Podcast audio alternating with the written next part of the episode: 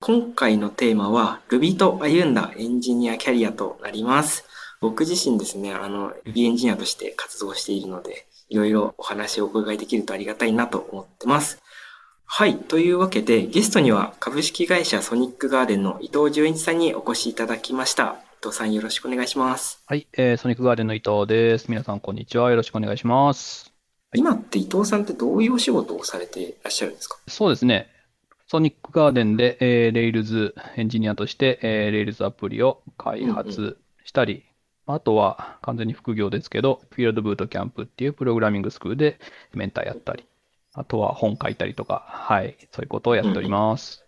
うん、伊藤さんはですね、僕もプロダクトマネジメントを行っている、あ聞いたのあのトップコントリビューターでもあるので、あの日々本当にあのお世話になっています。はい、こちらこそお世話になっています。はい。Engineer Story by Kita でまずはじめにですねあの伊藤さんのキャリアについていろいろお伺いできればなと思ってます。であの以前軽くお伺いしたお話でこうもともと伊藤さんって文系出身なんですよねそうですね。なんかこうエンジニアにはどういう経緯でだったんですか？ああなるほど。そうですね。だから僕は全然プログラマーになる予定はなくてまあ音楽が好きだったんでまあ、なんかギター弾いてバンドやって、えー、将来プロミュージシャンになりたいなとかいうふうに思ってたんですけど、うん、うんパソコンを買って、まあ DTM ですね。はい、なんか最初はあのギターを練習するカラオケが作れるじゃんみたいな感じで PC98 を買って、で DTM 始めて、はい、でなんかそこからパソコン触るようになって、でそうするとなんかこうパソコン使ってバンドのホームページ作ったりとか、まああとなんかこう、録音したものを CDR に焼いたりとか、まあそういうことをやってて、うん、パソコン、まあ触るのは好きだよみたいな感じで、パソコン得意な人だったんですよね。うん。でもまあ、あの、勉強としてはあんまり数学とか物理とか好きじゃなかったんで、文系やってたんですけど、で、まあちょっとバンド活動も止まってしまって、えっ、ー、と、じゃあなんか就職しようかな、はい、まあ働きたいわけじゃないんだけどなって思って、まあいろんな仕事探したときに、はい、あ、そういえばパソコン触るのは好きだから、はい、パソコンを使う仕事ならできそうな気がすると思って、うん、まあじゃあそういうプログラミング系のお仕事でやってみようかなって言って、で、えー、ちょっといくつか会社受けたら、えー、中途採用してもらって、はい、まあ、そこからキャリアがスタートしたっていう感じですね。あ、もともとミュージシャンだったんですね。ミュージシャン目 目指してただけですけど、はい、そんな感じですね。あ、そうなんですね。はい。まあ、あの、よくあの、純一さんと、まあ、ビデオチャットみたいなのを、まあ、するときに、後ろにギターとかが、こう見えてるときとかありますよね。はいはいはい。そうなんですね。そういうところから、エンジニアキャリアってところ始まってそうなんですよね。だから、なんかね、ちっちゃい頃からゲーム作ってバリバリやってましたとかいうような、うん、まあそういうキャリアではないですね、僕の場合は。うんうん、で、こうソニックガーデンさんは最初にその、まあファーストキャリアというか、こうエンジニアになってから初めて入った会社さんはソニックガーデンではない ?3 社目っていうんですかね。最初入って2社目あって、で、3社目入ってソニックガーデンで現在に至るって感じですね。あ、そうなんですね。はい、もともと最初からこう Ruby みたいなところはやっていたわけではない全然やってないですよね。だから、最初は Java メイン、1社目は Java メインで、2社目が .NET メインで、で、ソニックガーデンが Ruby ですね。うん。うん。あ、じゃあ、Ruby は、なんか最初からこう興味があってやり始めたっていうよりも、どっちかっていうと、会社に入ってからまあ、こう、はいはいはい。その中で触り始めたのがきっかけみたいな、そういう感じなんですか？まあでもね、Ruby 自体は、えっと、その2社目とか .NET とかやってるとき、うんうんうん、いや、もっと遡れば、うんうん、えー、だいぶ遡るんですけど、1社目で、まあ普通に僕はとりあえず就職するかぐらいで入ったやる気のないプログラマーだったんですけど、SIR でいろんなこうプロジェクト始まり終わり始まり終わりで参加していく中で、うん、まあ、ちょっとなんか Java を使ったオブジェクト指向っぽい案件がありまして、はい、うん、そこに参加したらですね、なんかこう今までそれまでは VB とかね、 Visual Basic ですね、うん、えー、のを使って、なんかこう、ひたすら手を動かして終わりみたいな仕事をしてたんですけど、そのなんか Java でオブジェクト指向っぽくやるプロジェクトがめちゃくちゃ面白くて、なんかすごく斬新で、で、なんか、そこで一気にオブジェクト指向プログラミングにはまりまして、僕が。はいはいはいはい、はい。で、なんかそこからなんかやたら勉強を始めて、で、なんか世の中には Java 以外にもオブジェクト指向言語があるらしいぞっていうので、まあいろんな言語を見てたんですけど、うん、まあその当時、Ruby っていうのもあるんだ、へえっていうのを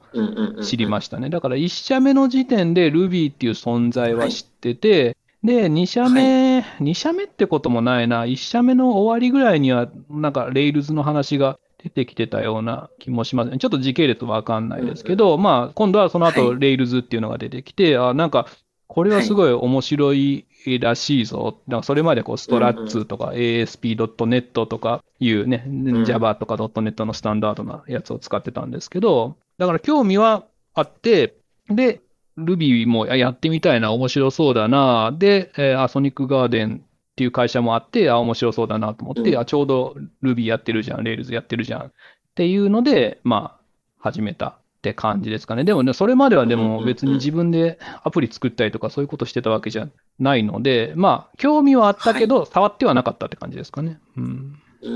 ん、あ、そうなんですね。うん、なんか、オブジェクト思考にハマって Ruby を始めるみたいなのが、僕自身も最初 C やってて、はいはい、Java を触ってオブジェクト思考を知って、うんうんうん、そこからハマって Ruby をすごい独学でやってたみたいな感じだったので、はいはい、すごいあの親近感が湧きました。ね。はい、まあ最初のきっかけはそういうところだったと思うんですけども、うん、今やこうもう Ruby と言ったら、こう、純一さんみたいなところ、いやいやまあ、少なくとも聞いたの中ではあるかなと思って。恐れ多いです。はい。まあ、僕、あの、学生時代、こう、聞いたで勉強している時からもすでにランキングのところに純一さんの名前ずっとあったので よく純一さんの記事とか読んでいたんですけど、そういうこう Ruby 界での、まあ、いわゆるこう大御所というか、こう Ruby の中でこう、ど。んどん知名度を上げていったところの、こう、経緯というか、どういう流れでそこまで上り詰めていったみたいな。まあ別に大御所でもないですし、上り詰めてもないんですけど、えー、い。や、普通に淡々とね、えー、こう自分がハマったこととかをね、うん、学んだこととかを、まあ書いていって、うん、そう、まあ他の人もね、同じようなハマり方しないようにとか、効率よく学べるようにみたいなことを、まあアウトプットしていったら、現在に至るって感じですよね。うん。うんうんうんうん。じゃあもう、なんというか、どっかこう、一つ、そこを目指してずっとやっていたっていうよりも、まあ毎日こう、ルーティーンというか、日々こなしていたことが、まあ、結果としてそうやって皆さんからこう知名度みたいなところが広がっていったんです大体そんな感じですね。なんか、なんか狙ってたとか、まあ、ましてや聞いた1位を目指してたとか、そういうこともなく、はい、はい、やってましたね。ああ、そうなんですね。ちなみになんですけど、純一さん、こう、プロを目指す人のための Ruby 入門っていう本も書いていらっしゃるじゃないですか。はい、そこのこう出版の経緯とかって、なんかどういう流れでそこがこう決まっていったのかとか、そういうところもお伺いすることができますか？そうですね。えっと、まあなんかこう本を出すっていうと、うん、いきなりすごいみたいな感じかもしれないんですけども、僕の場合は、本を書く前に、えっと、ソフトウェアデザインっていう雑誌で、まあ何回か記事を書かせてもらってて、まあ、その次にじゃあそろそろ本いかがですか？みたいな話になったんで、まあ、いきなり本書いてくださいと、ドーンと来たわけじゃないんですよね。まあ、だから、えっと、ブログ書いてて、まあ、最初ビ、ビムのなんかこう、記事がちょっとバズってて、僕が書いたビムの記事がバズってて、まあ、それを見た編集者の人が、今度ビムの特集をあの雑誌でやるんで、ちょっと2ページほどコラム書いてくれませんかって言われて、でそこからちょっとお付き合いが始まったんですけど、うん。だからまあ最初にね、なんかその、そこでね、あの最初にビームで記事を書いてほしいって言われた時が一番びっくりしましたね。その編集者の人がいきなりコンタクトが来たっていうのが。うん。そうなんですね。じゃあこう自分からなんですかね、本を書くためになんかいろいろ動いてたっていうよりも、こう本当にアウトプットを続けている中で、まあそこをこう見つけてもらったというか、そうですね。こう、編集者の方に目の目に留まって、うん、まあ本の出版だったり、こう、雑誌への寄稿みたいなところが決まっていったってことですね、うん、そういうことですね。うん。なんかそういうのを聞いていると、本当にすごい夢があるなっていうああ、そうそうそう。なんか本当にこう、結構草の根的なこうアウトプット活動をずっと続けていると、それが出版につながっていく出版のみならずですよね。あの、うん、テレビとかね、新聞とか、うんうん、結局いろんな人がこう、ネタを探すわけですよね、ネットにね。ね。で、探すと、まあなんか引っかかるんだけど、まあそれはやっぱりこうアウトプットしてる人じゃないと引っかからないので、まあ僕とかいっぱいあの、はい。聞いたなり、ブログなりに いろいろ書いてるので、はい、まあそのネタがそういう情報を探してる人の網に引っかかって声がかかるっていうのが、えー、今まで何度かある話ですね。はい、うんうんうん。なるほど。ちなみになんですけど、まあ、さっきも軽く聞きましたけど、こう Ruby をこうずっとこう極め続けられたというか、まあ、ずっとこうそこに対していろいろ勉強したりとかアウトプットし続けられるぐらいこう、Ruby って多分魅力があるわけじゃないですか。えーこう、その純一さんにとってのその Ruby の魅力ってどういうところなんですか？ね、Ruby の魅力、な、何が面白いのかな？いや、でもね、その楽しいとかね、うん、書いてて気持ちいいとかいうのを、まあ、世間でもよく言われるし、うん、まあなんか、僕も Ruby 始める前に何が楽しいんだろうとか、何が気持ちいいんだろうとか思ってたんですけど、なんともその僕もその5年10年書いてて、あ、楽しいよなとか、気持ちいいよなっていう、なんか抽象的な感想になってしまうんですよね。はい、書き心地がいいというか。うん、まあでも、あの、一番存在が大きいのかなのは、やっぱこう標準ライブラリがすごく豊富で、特にあの配列とかハッシュとか、うん、うん、エニューメラブル、モジュールとかのメソッドがたくさんあるので、なんか多分他の言語とかだと、すごいこう、あれしてこれしてそうしてやっとこう、アウトプットが出てくるみたいなのも Ruby だと、こう、一行でメソッド呼ぶだけで終わるみたいな、こう、気持ちよさのメソッドさえ知ってれば、こう、すごくこう、シンプルに書けるっていうのが、はい、まあ、僕は好きなんですよね。あの、なんだろうな。僕がそのソースコード書く上で、まあ Ruby に限らずなんですけど、こう、短いけど分かりやすく、あることが実現できるみたいなコードを書くのがすごい好きで。はいはいはいはい。で、それをやるのに、Ruby は大体それが実現できるんですよね。で、うん、あの、まあ、他の言語出して申し訳ないんですけど、多分同じことを JS でやろうとすると、まあ、例えば日付のね、デートライブラリみたいなの、デートクラスとかいると、ああ、メソッドがないとか、配列扱うのも、なんかこう、外部のね、モジュール導入しないと、パッケージ入れないと実現できないとかいうのが、こう、歯がゆかったりするんですけど、Ruby だと大体やりたいことが Ruby だけでできちゃうし、まあ、さらにそこに Rails が加わると、もう Rails もめちゃくちゃ便利メソッドがあって、えっ、と、かつ、ね、ね、データベースを扱うのはアクティブレコードの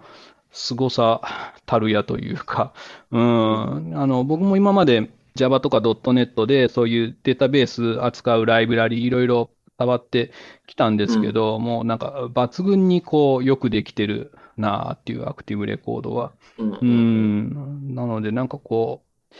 これ SQL で書いたらめんどくさいぞっていうのが、こう、短いコードで実現できたり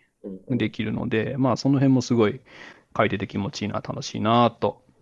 思っております。で、なんかなかなかその Ruby 以上に面白いとか楽しいとかいうのが見つからずで、ああ、そうなんです、ね、ずっと、はい、触り続けてる感じですね。じゃあもうそこでずっと Ruby が、もうやっぱり、いわゆる Ruby にはまり続けてるそうなんですよね。だからね、あの、これはエンジニアとしていいことなのか悪いことなのか、もしかすると人によってはこれ悪いことですよって言われるかもしれないんですけど、うん、あの、その前職とかで Java とか .NET やってる頃って、なんかね、うん、あんまりその Java が好きだとか .NET が大好きだっていう気持ちでやってないので、うん結構いろんな言語、はい、当時も調べてたんですね。言語であったり、フレームワークであったり。なんかこう、新しいのが出たってなったら、ちょっと見てみよう、調べてみようっていうのをやってたんですけど、結構ね、Ruby と Rails 始めてからは、はい、もうそこに満足してしまってるので、なんかこう、世の中で流行ってる技術を見ても、うん、なんかあんまりこう、手が伸びないというか、うん、モチベーションが湧かないみたいなところがあって、うん、まあ多分、エンジニアとしてはあまり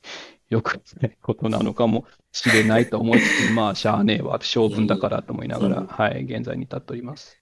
なんかこう、ある意味でエンジニアって手を広げるのがこう、なんですか、いろんなものに興味を持っていろんなところに手を広げる人の方が、まあタイプとして多いかなと思うんですけど、うん、なんか逆にこう、一個のその好きなものに対してずっと取り組み続けられるっていうのも、それはそれでこう、すごいことというか、まあ誰でもできることじゃないなっていう感じね、いや、まあ性格、性格、なんかそこまで、はい。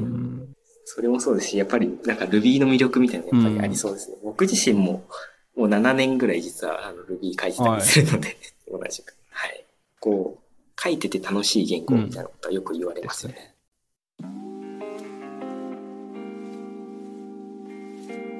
ちょっとここで話題変えさせていただくんですけど、先ほど軽くお伺いしたソニックガーデンさんのこう中で具体的に伊藤さんが今どういうことをやってらっしゃるのかとか、まあ、ソニックガーデンさん自体がこうどういう会社さんなのかみたいなところをちょっとお伺いできればなと思ってます。はい、でこう僕もですねあの今日こういう機会いただいてるのでちょっといろいろ調べてたんですけど、うん、ソニックガーデンさんのページ行くと納品のない受託開発みたいなことが書いてあったりするじゃないですか。あれってどういうことなんですか？これは、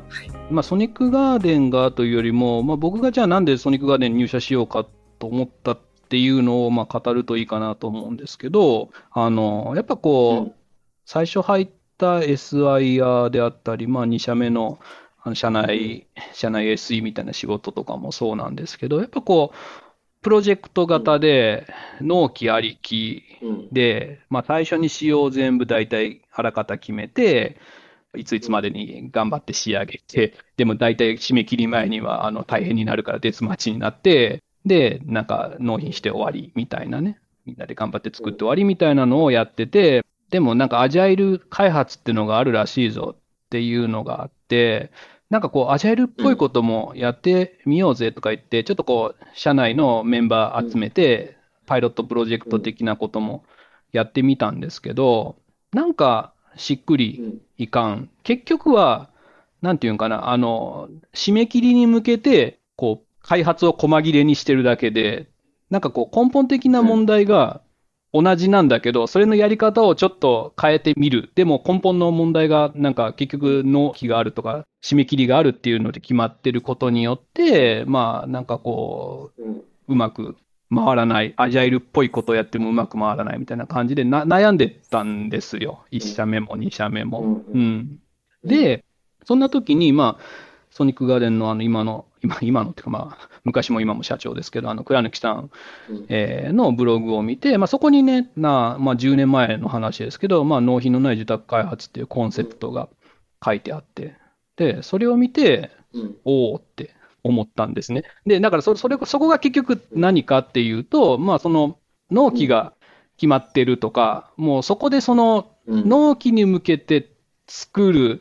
で、それ以降は基本開発しないっていうから、まあなんかもう事前に要件をすべて決めなきゃいけないし、うん。まあ、プログラマーもまあそこに向かって頑張って納期に向けて作るみたいなになって、まあ、疲弊してしまうと。で、その仕組みをアジャイル型にしたところで、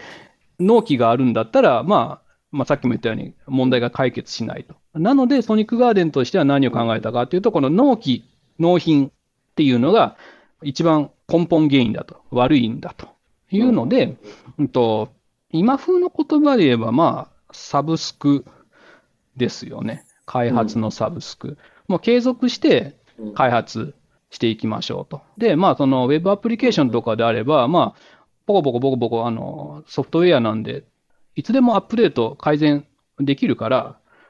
そもそもその納品とか納期っていうのは、あの、建築みたいな、まあ、ハード系の仕事だとそうならざるを得ないのは仕方ないんですけど、ソフトウェアっていうのはいつでもあの自由に変更できるものだから、あの納期に縛られる必要もないと、うん、作っては直し、作っては直しっていうのを繰り返していけるじゃないかと。いうのを、まあ、提唱して、で、うん。まあ、そうすることで、なんていうのかな、お客さんも嬉しいんですよ。結局、その、この日、納期を決めて、ここから以降は開発しませんよって言われると、使わないかもしれない機能とかも盛り込まざるを得ないんですよね。うん、うんはい、もうそこから以降は作ってもらえないってなると。はい、うん。だけど、納品のない受託開発だと継続して作れるから、えっと、その機能は使うかどうかわかんないですよね。じゃあまだ作らなくてもいいじゃないですか。必要になった時に作りましょうみたいなやり方もできるので、お客さんも無駄遣いしなくて済むし、あとは試行錯誤もしやすいんですよね。結局、システムってさ、ほら、使ってみてわかるみたいなのがあって、いくらエクセルとかで画面設計としたところで、触ってみて、あれ？とか、なんかそういうのって絶対あるはずなんですけど、まあ納品型だと絶対その手前に決めなきゃいけないので、うん。でもソニックガーデンのやり方だと、プログラマーがパパッとプロトタイプ的なものを作って見せて、こんな感じになるんですけど、イメージ合ってますか？みたいな形でこう、お客さんも試行錯誤できるし、もうもっと言うとビジネスを切り替えること、ピボットもできると。だから前あったのは、なんかこう、最初はなんかこう、お医者さん向けのなんかサイトを作ろうとしてたんだけど、サービスを作ろうとしてたんだけど、ちょっとお客さん、あの、医療系のサービスは少しあの、問題がありそうだってなって、で、ちょっと別のなんかこう、電気系の事業に切り替えたみたいなお客さんもいたんですね。うん。まあそういう切り替えもサブスクスタイルならできると。うん。などなどありまして。まあ、そういうのが納品のない受託開発ってそういう感じなので、なので、僕が言いたいのは、その、結構ね、世のプログラマーの方って、大きく分けて2種類の開発がある。一つは自社サービスで、一つは受託型開発だみたいな感じで思われがちで、自社サービスは幸せだけど、受託開発っていうのは、結構あの、SES だなんだとか言われて、こう、ね、あの、なかなかこう幸せが得られにくいみたいなイメージがあるんですが、まあ、ソニックガーデンの受託開発はそういう意味でちょっと変わってるので、やってても楽しいし、お客さんも幸せだし、あと、お客さんと直接喋るので、間に全然そのね、なんかあの、下請け孫請けみたいなのもないので、あの、お客さんのリアクションがすぐにわかるんですよね。ああ、これいいですねとか、うん、なんかこう、褒めてもらう言葉とかもすぐ返ってくるので、まあそういうのもやりがいがありますし、まあ、楽しくやっておりますっていう感じですかね。はい。顧客が本当に欲しかったものを作り続けるみたいな。あそんな感じですね。そういう感じなんですかね。今お話聞いて思いました。ちなみにそのこう、今、今納品のない自宅開発ってところにいろいろお話お伺いしたなと思うんですけど、はい、具体的にそのソニックガーデンさんの中で、今、純一さんってこう、どういう仕事だったり、どういう役割を担っていたりするんですか？コモンプログラマーっていう立ち位置、うん、まあこれはソニックガーデンのプログラマーが、おのおのがまあそういう立ち位置なんですけど、はい、うん。だから弁護士さんとか、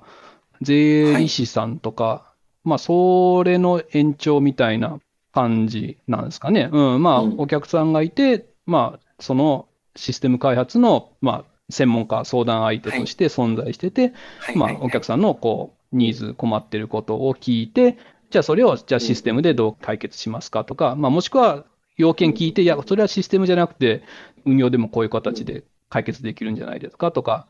いうので、毎週ミーティングを開いて、まあ、やりたいことを聞いて、開発が必要なら、えー、開発して、次の週にそれを見せて、またフィードバックもらって、みたいな、うん、うん、そういったことを、まあ、みんなやってますね、僕含めて。じゃあもう実際いろんな会社さんのところに、こう、純さん自身も入っていって、いろいろコミュニケーションを取って、まあ、プロダクト作りをこう、お手伝いしているという一緒に作っていく感じですね。そうですね。うん。じゃあ、ソニックガーデンさんに、こう、なんか、相談行ったりすると、純一さんに実際そうやって見てもらえたりすることもできるってことですね。そうですね。まあ、あの、契約がこうなれば、はいはいはい。はい、あるかもしれないですね。確かに。はいで。ちなみにちょっとここ、あの、僕もすごい気になってるところでお伺いしたいなってところなんですけど、はい、今、純一さんって、まあ、エンジニアとして、まあ、結構長い期間、こう、いろいろやってらっしゃると思うんですけど、だからその中で、こう、マネージャーみたいなところに、への、こう、キャリアチェンジというか、はいはいまあ、次のこう別のキャリアとしてこう考えたりしたことはあったりするんですか、考えたりしたことは、そうですね、考えた結果、まあ今に至るみたいな、そう、だから、またこれまたソニックガーデンの話になっちゃうんですけど、あの、前職でやっぱこう、まあ、前職も4、5年やってたのかな？まあそうすると、まあどんどんどんどんこう昇給はしていくんだけども、やっぱ、マネージャーに行きますか？みたいな形になっちゃうんですよね。こう、キャリアアップしていこうと思うと。うん、で、まあ一瞬、そういう系もいいかなとか、ちょっとだけ思ったんですけど、でも、まあ仕事としてやってみると、まあなんかこう、ミーティングとドキュメント書きばっかりみたいな仕事にどうしてもね、まあ前職でどんどんそういうマネージャーとしてキャリアアップしようとするとそうなっちゃうので、ミーティングもドキュメント書きもしたくなるみたいに、まあ思いましたね。で、えっ、ー、と、ソニックガーデンは、プログラマーを一生の仕事にするっていうのを掲げてたので、はい、うん、えー、まあ、プログラマーとしてずっと働ける。うん、まあ、当時、やっぱこう、エンジニア35歳定年説みたいなことが言われてた、はい、うん、時代だったので、もう僕も30過ぎて、30ちょい過ぎぐらいだったので、まあ、それが見えてきたところだったので、わあ、35歳定年説来来るわ、俺来るわと思ってたんですけど、まあそういうふうにソニックガーデン見つけて、まあ転職できて、まあこうやって今も40、もうそれこそ45になりましたけど、はい。今もプログラマーとして働けてるので、よかったなですし、マネージャーはね、あまり向やっても向いてないだろうな、きっとって思ってます。はい。僕自身も、まあそういうキャリアをこれから考えていくぐらいの、まあ僕自身が年代だったりするので、いろいろ今お話を伺えてよかったです。はい、ちなみになんですけど、今こう軽くお話の中にあった35歳定年説みたいなのを、今もたまに聞いたりするじゃないですか。うん、実際こう、まあそこを超えて今、人事さんってこう活動してらっしゃると思うんですけど、うんなんかそこでこう、実際なんですかね、まあ、35歳以降もずっとエンジニアやってきてる中で、やっぱりここきつくなってきたなとか、こう、やっぱりエンジニアって、そこの年次によって何かしらこう、だんだんハードルみたいなものが、こう、どっか出てくるところとかってあったりしますか？実際体感として。えっ、ー、と、年齢が上がると、プログラマーとしてなんかこう、変化が出てくるみたいな、しんどくなることが出てくるんじゃないですかね。あ、そうそうですね。そんな感じです。はい。まあ、変な話、体力はまあ落ちてるんだろうなっていう気はしますね。うん、あのー、昔だと結構、最初の SIR とか、まあ、ちょっとブラック気味なところもあったんで、うん、9時、10時、夜中のね、9時、10時ぐらいまで働いて帰るみたいなことをやってて、でも、当時はそれでもなんとか動けたんですけど、うん、えっと、今この45の体でそれやれって言われると、無理だなって、もう僕も定時で、ああ、疲れたって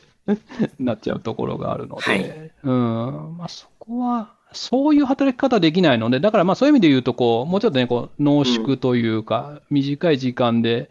最大限に効率を上げて、